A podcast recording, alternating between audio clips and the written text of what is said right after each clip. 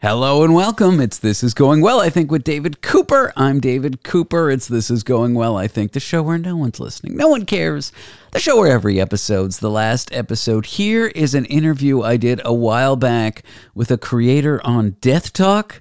That's TikTok with people who deal with dead bodies. I think she's a licensed funeral director and embalmer. Works in Syracuse, New York. This interview's kind of wild. Thought it'd be fun to play for you. We'll be back Monday, hopefully with an interview I taped this week, but I don't have any audio for yet.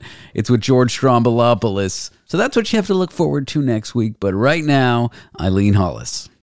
Eileen's the embalmer, in case that wasn't clear. Let's roll the tape.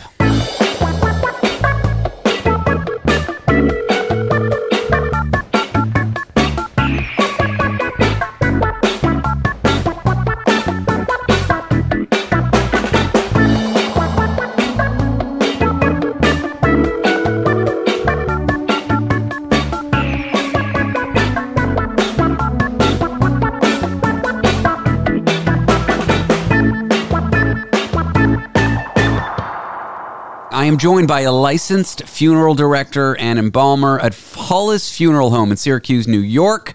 Eileen Hollis, thank you for joining me. Thank you for having me. We are going to have fun. We are trying to appeal to the Gen Zs here, and I want to talk about your TikTok, but it's not just your TikTok. It's something called DeathTok, where morticians, funeral directors are sharing the secrets of the makeovers, the embalming, and the tools of their very morbid trade working with those dead bodies.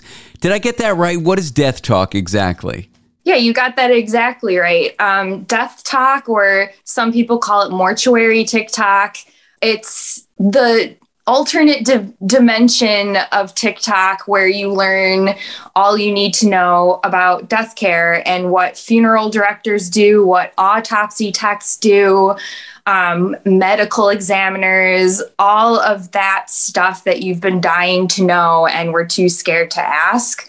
Um, I personally, there, you know, there's some old time funeral directors that might be a little bit nervous about a younger generation kind of spilling the tea on this stuff. But um, if you take a moment to just look at the questions that us morticians are answering, um, it's all very straightforward stuff that you should already know, or maybe you've seen it in movies and stuff. We're just debunking a lot of things. Why do you think the older generation wants to shroud it in secrecy where the younger one is happy sharing it and opening the doors to show the public?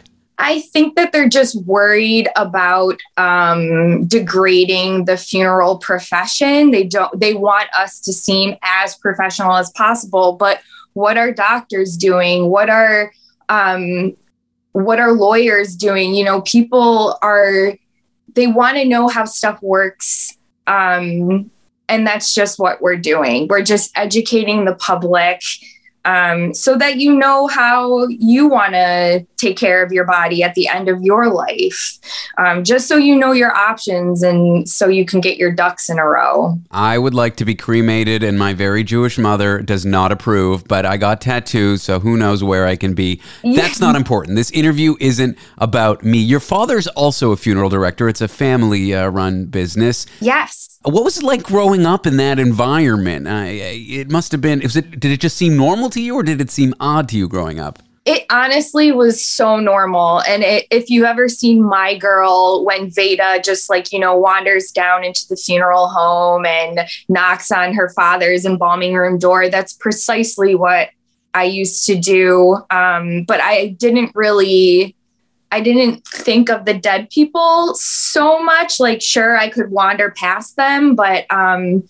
you know, my dad used to give me tasks to like fill out the nameplates for the person who's, you know, we're honoring or um, help set up flowers or just, you know, do little tasks. I mostly was just obsessed with exploring the funeral home and, um, you know, banishing any ghosts if they were there and I had a big imagination. Well, you seem fairly well adjusted and the way you talk about this process seems really kind and and and effective and and I don't know, but the, the stereotype would be that growing up in that environment could mess you up. You know, um, and do you do you agree with that stereotype, or you you feel like it uh, like it didn't mess you up at all?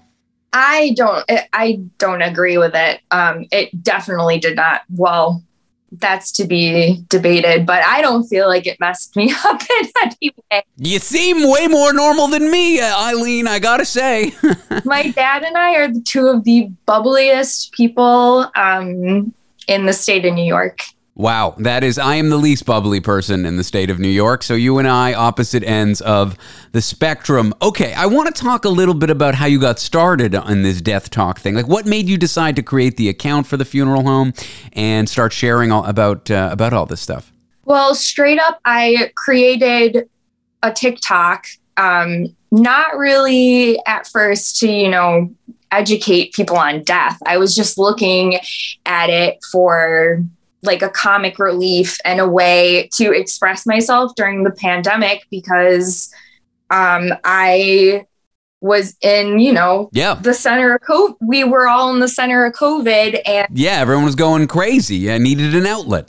Yeah. And I could not see any of my friends and I still don't really get to see my friends at this point, but um, Must be nice having uh, friends. I feel like one day I'll I'll have a, a friend. I'm working on it with my therapist.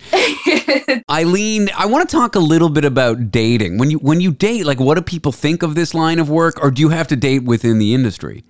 Well, I actually wouldn't even know that um, because although I grew up in a funeral home and my boyfriends would come over and stuff, I'm actually married and I met my husband while I was a dancer in New York City. Ah, okay. He didn't know the extent of what he was getting into. You dragged him to Syracuse, and all of a sudden there was dead bodies everywhere. Yeah, funny enough, um, he grew up in the city of Syracuse, and he dated a girl that actually their family owned a funeral home. So he. We're seeing a trend here. He's got a type. Yeah, I know. That's really funny. Um, you know, I once interviewed two pathologists who met each other across, pretty much across the the table where they do the autopsies. It's funny that he, you're not the first person in the funeral industry he's dated. Yeah, I am so grateful that Neil is not in the funeral industry because I could not imagine having a significant other in it. Like, I need somewhere to go afterwards. I need to escape. yeah, you got. I, am I'm, I'm with you. Thanks for answering that deeply personal question.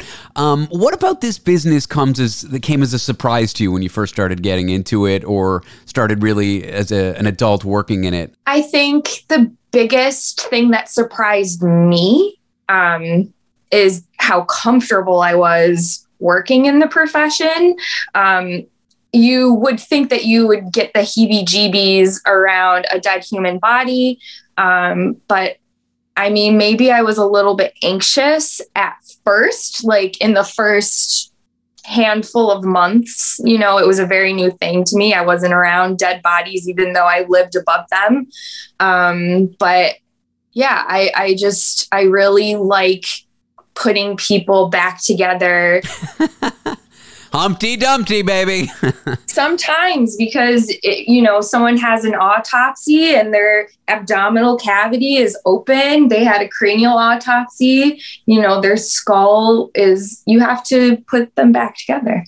So I love making people look like themselves and giving a family a little bit of closure in like the most nightmarish time of their lives. That's really that's so well put. Um, I'm you know what I should uh, pre-order a funeral at, uh, your funeral home. Are there any misconceptions um, about the industry that people have that by sharing this stuff on your TikTok on DeathTok, as it were?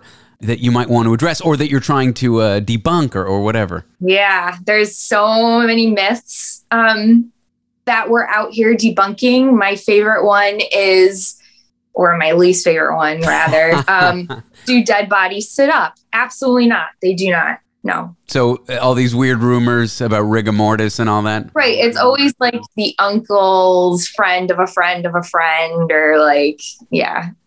Um, but I think a big misconception about funeral directors is that everyone just assumes that we're just depressed and um, grim and we have no happiness in our lives, but I can definitely say that we're some of the most respectful, funny um, people out there. And we have a morbid sense of humor, but we have to. yeah, it's only late night radio show hosts that have that, uh, you know, grim, uh, not funny, awful outlook on life. Not, uh, not funeral directors. Eileen Hollis, uh, she is a funeral director embalmer at the Hollis Funeral Home in Syracuse, New York. The TikTok for the funeral home is Hollis at Hollis Funeral Home. That's H O L L I S. Eileen, thank you so much for being with me here. Thank you so much.